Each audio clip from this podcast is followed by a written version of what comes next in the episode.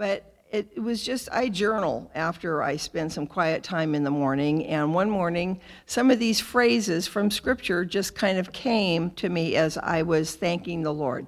So, as I said, He's continued, but it's thank you, Lord, for your mercies that are new every morning, your faithfulness that is great, your compassions that fail not, your grace that is sufficient, your strength that is perfected in our weakness your love that is everlasting, your understanding that is infinite and unsearchable, your ways that are higher than ours, your peace that passes all understanding, your plans that are good, your thoughts of us that are precious and cannot be numbered, your ears that are open to our cries, your blood that cleanses us, your word that lights our way, your name that is excellent, your light that enlightens our darkness your everlasting arms that are underneath us, your armor that protects us, your rod and staff that comfort us, your promises that are yes and amen, your yoke that is easy and your burden that is light, your presence that is always with us, your joy that is our strength, your Holy Spirit that gives us new life, your robe of righteousness that covers us, your sacrifice that saves us from our sin your riches and glory that supply all our need, your gifts that build us up, your loving kindness that draws us, your hope of glory that is in us, your resurrection power that will raise us up, your wisdom that is freely given, your truth that sets us free, your eye that guides us, your potter's wheel that forms us, your commandments that are not burdensome, your work that has made us glad your parables that reveal the mystery of God's kingdom, your refining fire that purifies us, your soon return. And I just put the scriptures next to each of these phrases because these phrases are coming right from scripture. So um, I, I would say happy Thanksgiving to you. Um, I do encourage you that next week, when it is Thanksgiving, that you keep thanking God thanking the Lord in the center of your dinner, your lunch, your fellowship, your family, your friendships, wherever you're going. There's so many different ways you can bring in Thanksgiving, even with unbelievers, because it is a day of Thanksgiving. It's a national holiday. And so, regardless of whether the people you are with know the Lord or not, you can encourage them to give thanks and even discuss, discuss well, what's today about? Of course, you're going to hear football and food. But what, that's not why it's a national holiday. Why is it a national holiday? It's a day set aside to give thanks to the Lord. Every day should be a day to give thanks to the Lord. And it is usually for believers, but, it, but we need to really take advantage of the holiday and witness and praise and thank the Lord um, while we have opportunity. Um, two little ideas. Since we didn't do a Thanksgiving lesson this year, um, 1987, I started a journal. It's a little, you know, just a little journal about this size. Every year it comes out. The first year, we used to have about 20 of us gathered for Thanksgiving. And we just started writing down a sentence or two of what we were th- wanting to thank the Lord for. Then it, we'd put it away. The next year we got it out. We put down who was there, where we were, where all the different family members were, if they weren't there. And every year since then, we've brought that out. And the kids that were maybe all they could do was scribble are now old enough. They're writing their own Thanksgiving. They're everyone when they're there to see it goes back through it and rereads it. It's such an awesome thing to do with your family. My niece makes me keep it in our safe because she says, I don't want anything to happen to that. And I get it when you're gone. So um, it, it just really is a neat way. And the other thing, you know what? If you don't want to do something like that, just write the word Thanksgiving, T H A N K S G I V I N G, on a piece of paper and give everyone a copy. And while they're just sitting around talking, say, write something that you're thankful for that starts with each of those letters and then read them later. Usually, I mean, unless somebody is just downright obnoxious, they're going to do it. They're, they're going to do it. So just happy Thanksgiving. Let's pray, and we'll get into uh, Second Thessalonians. But I did want to share that with you. So, yes.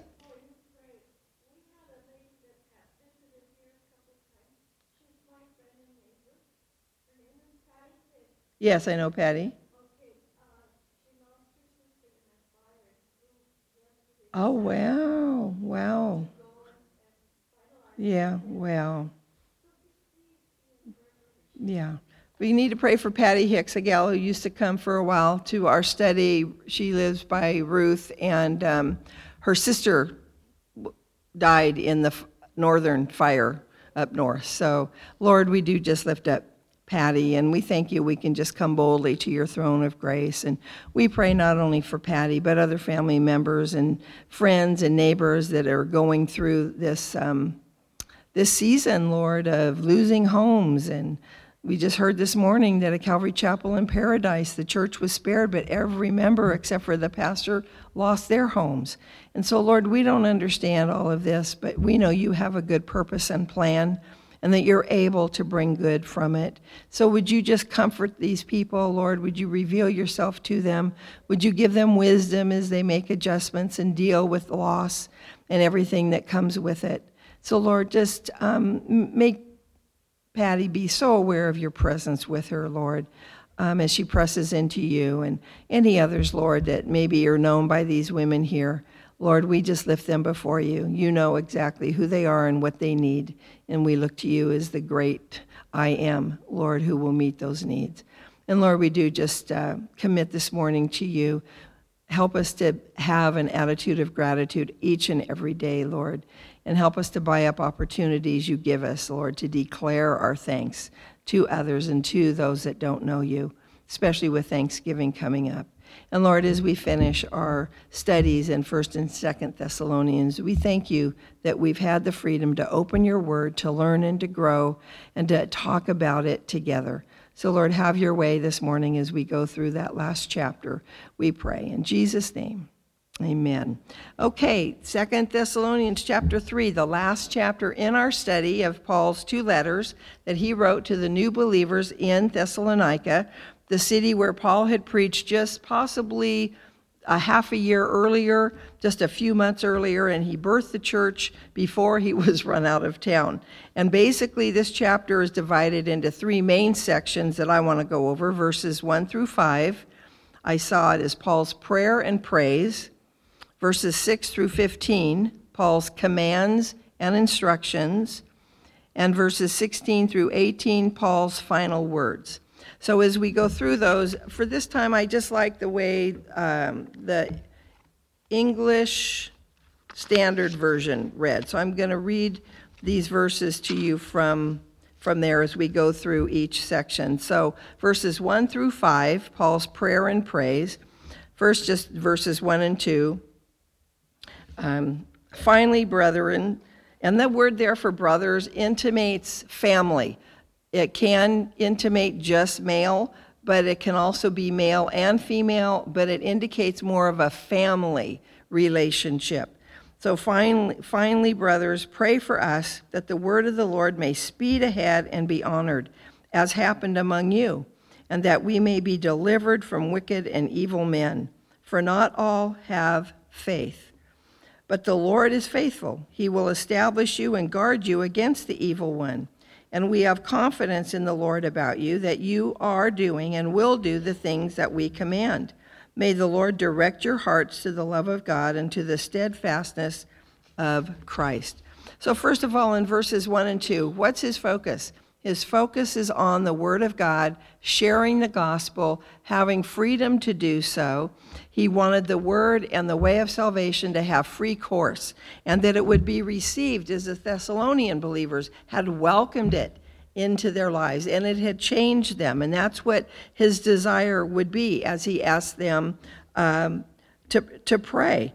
Um, and that they would be delivered from those who oppose the truth.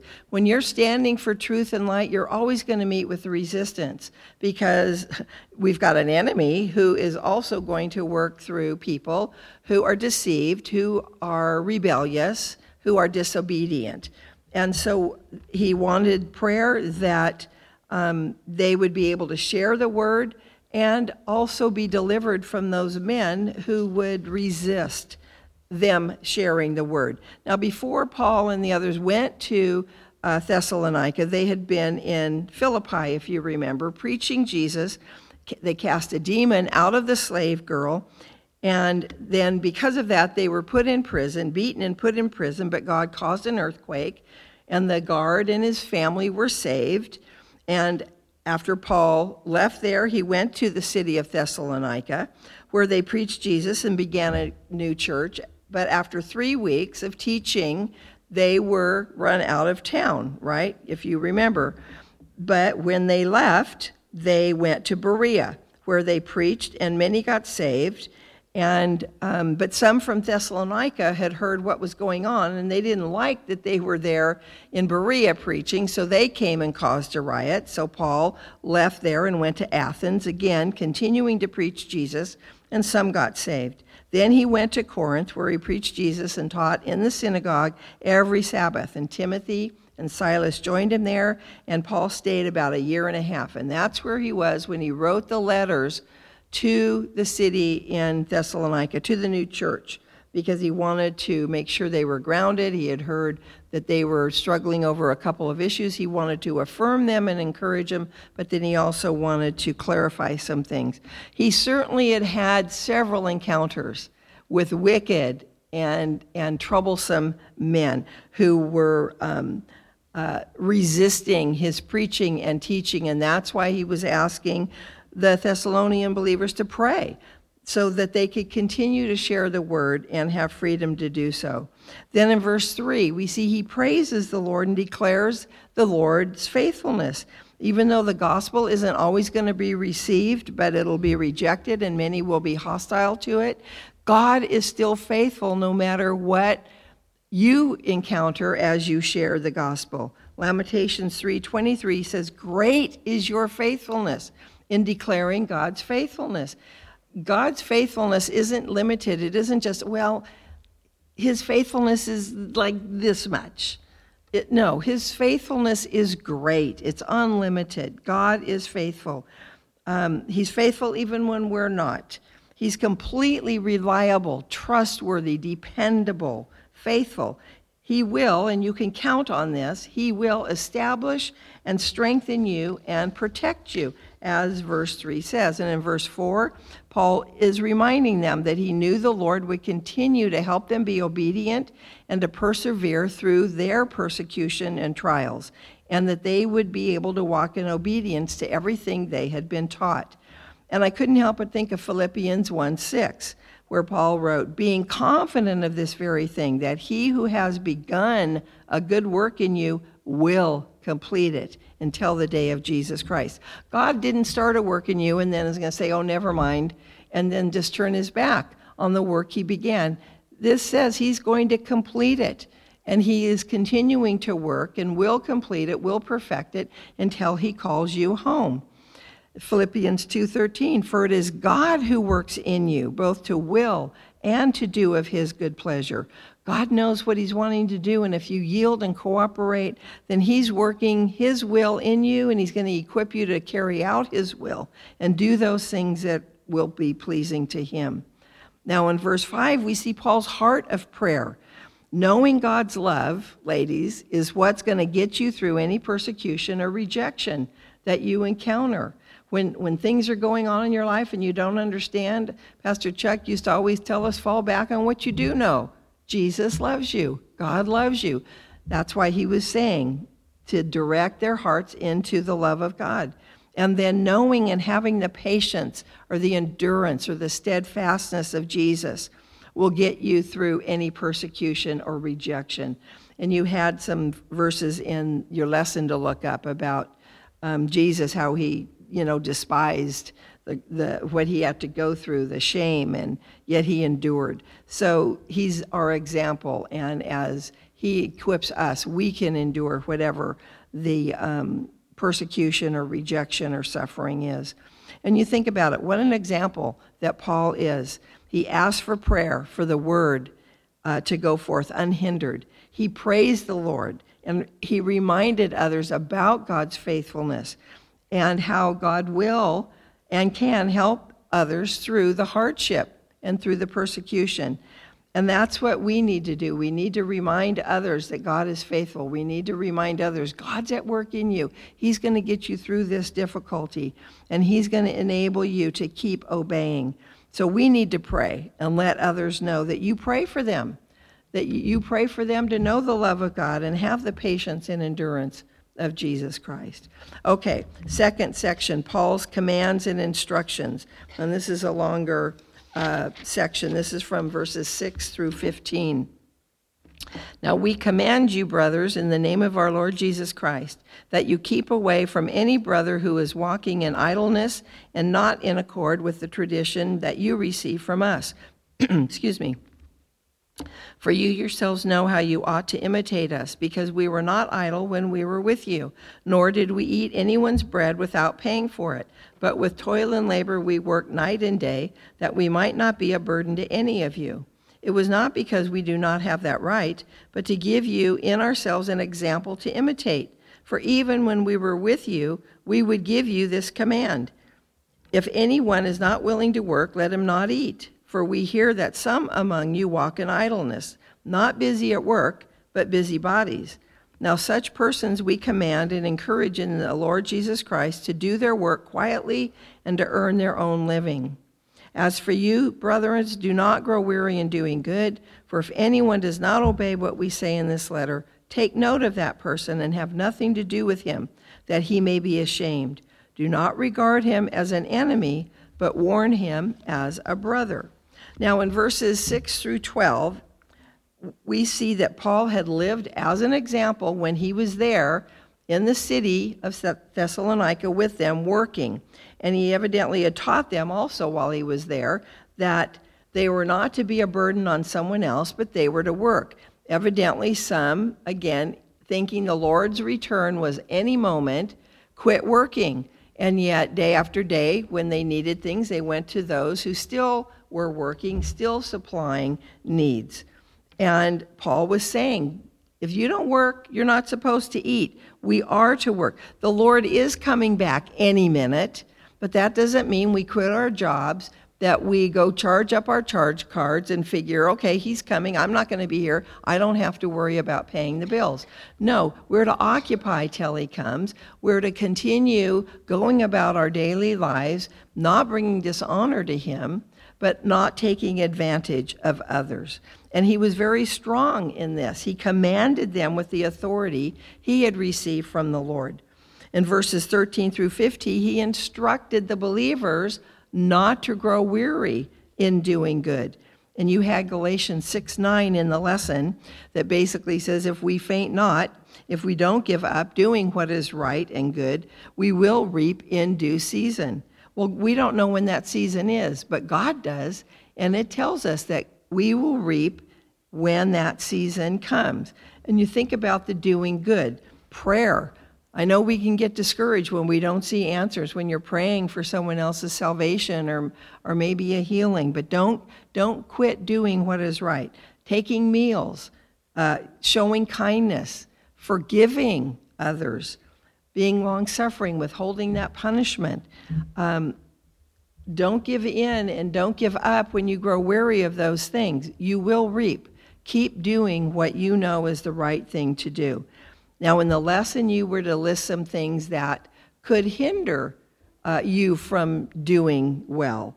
And I hope you get to talk about those things for sure because you're going to find you're not alone in what you've experienced in those things where you're tempted to, to give up or to give in.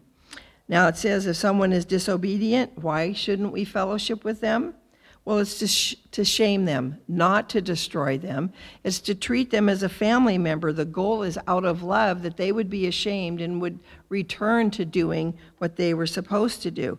And I couldn't help but think of like interventions that's been around for the last several years, and I don't know if any of you have participated in, in an intervention when someone is just so out of control in whatever area and the family shows up or friends and without that person knowing and they kind of confront them out of love and try to get them help.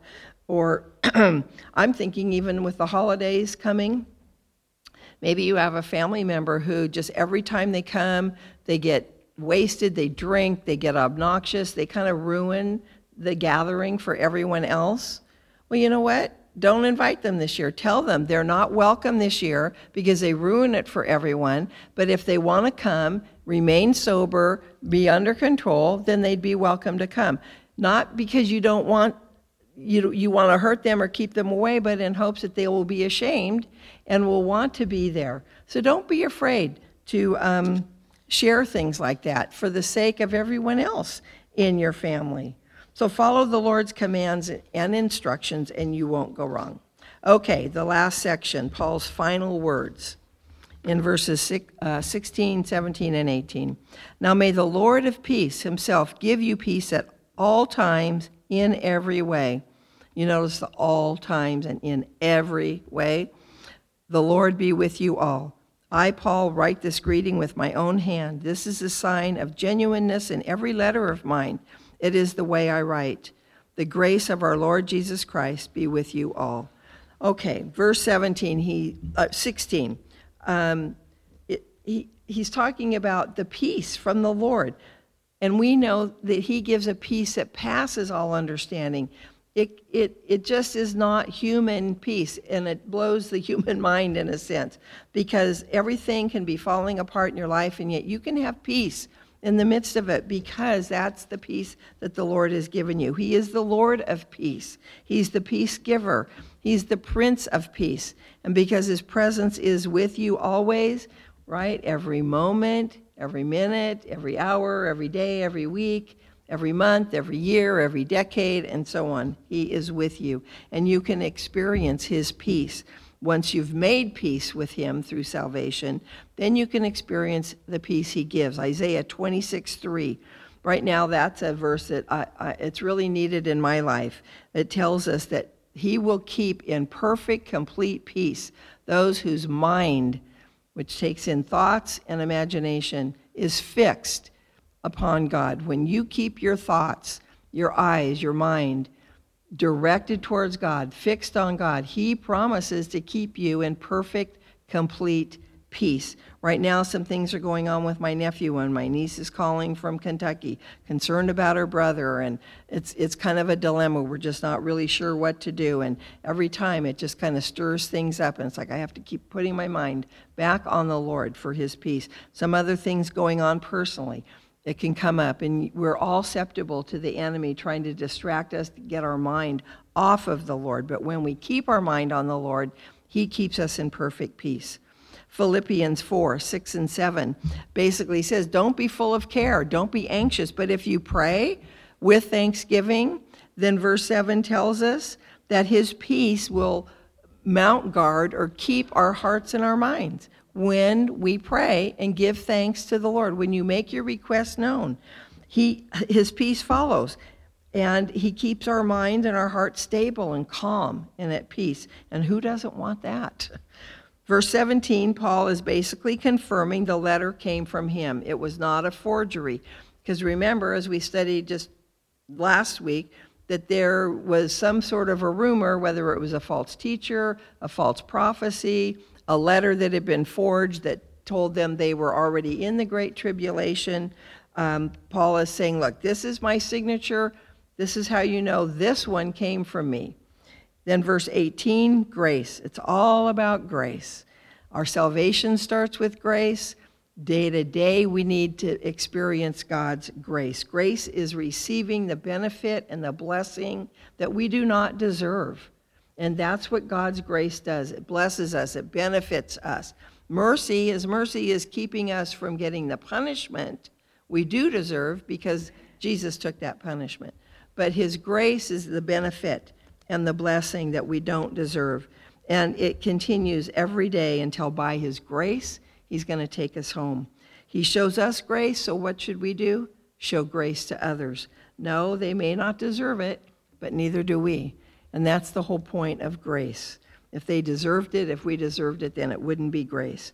So, how blessed we are to have Paul's final words written to this young church in Thessalonica, and we get to benefit from it here today, here in 2018. Just think about that, it's amazing. It's still applicable, it's still important, it's still vital, it's still necessary. And we should receive it and welcome it, even as the Thessalonica church did, and obey it. Okay, you have two weeks to do the review lesson you're going to get. And so I encourage you, ladies, let's finish well. Lord, we thank you for your word. We thank you that all of it, Lord, you want us to obey. You want us to know you better by reading it and studying it. So, Lord, we count it a privilege that we've been able to go through these two books in, in the Bible that you've preserved for us and the freedom that we have here, that we can open it any day, any time, any place. So, Lord, I, I pray that you help us to recall and retain the lessons that you've taught us. And I pray that even as the women go into their groups this morning, that they can minister one to another the things that you ministered to them through this last chapter of the second letter.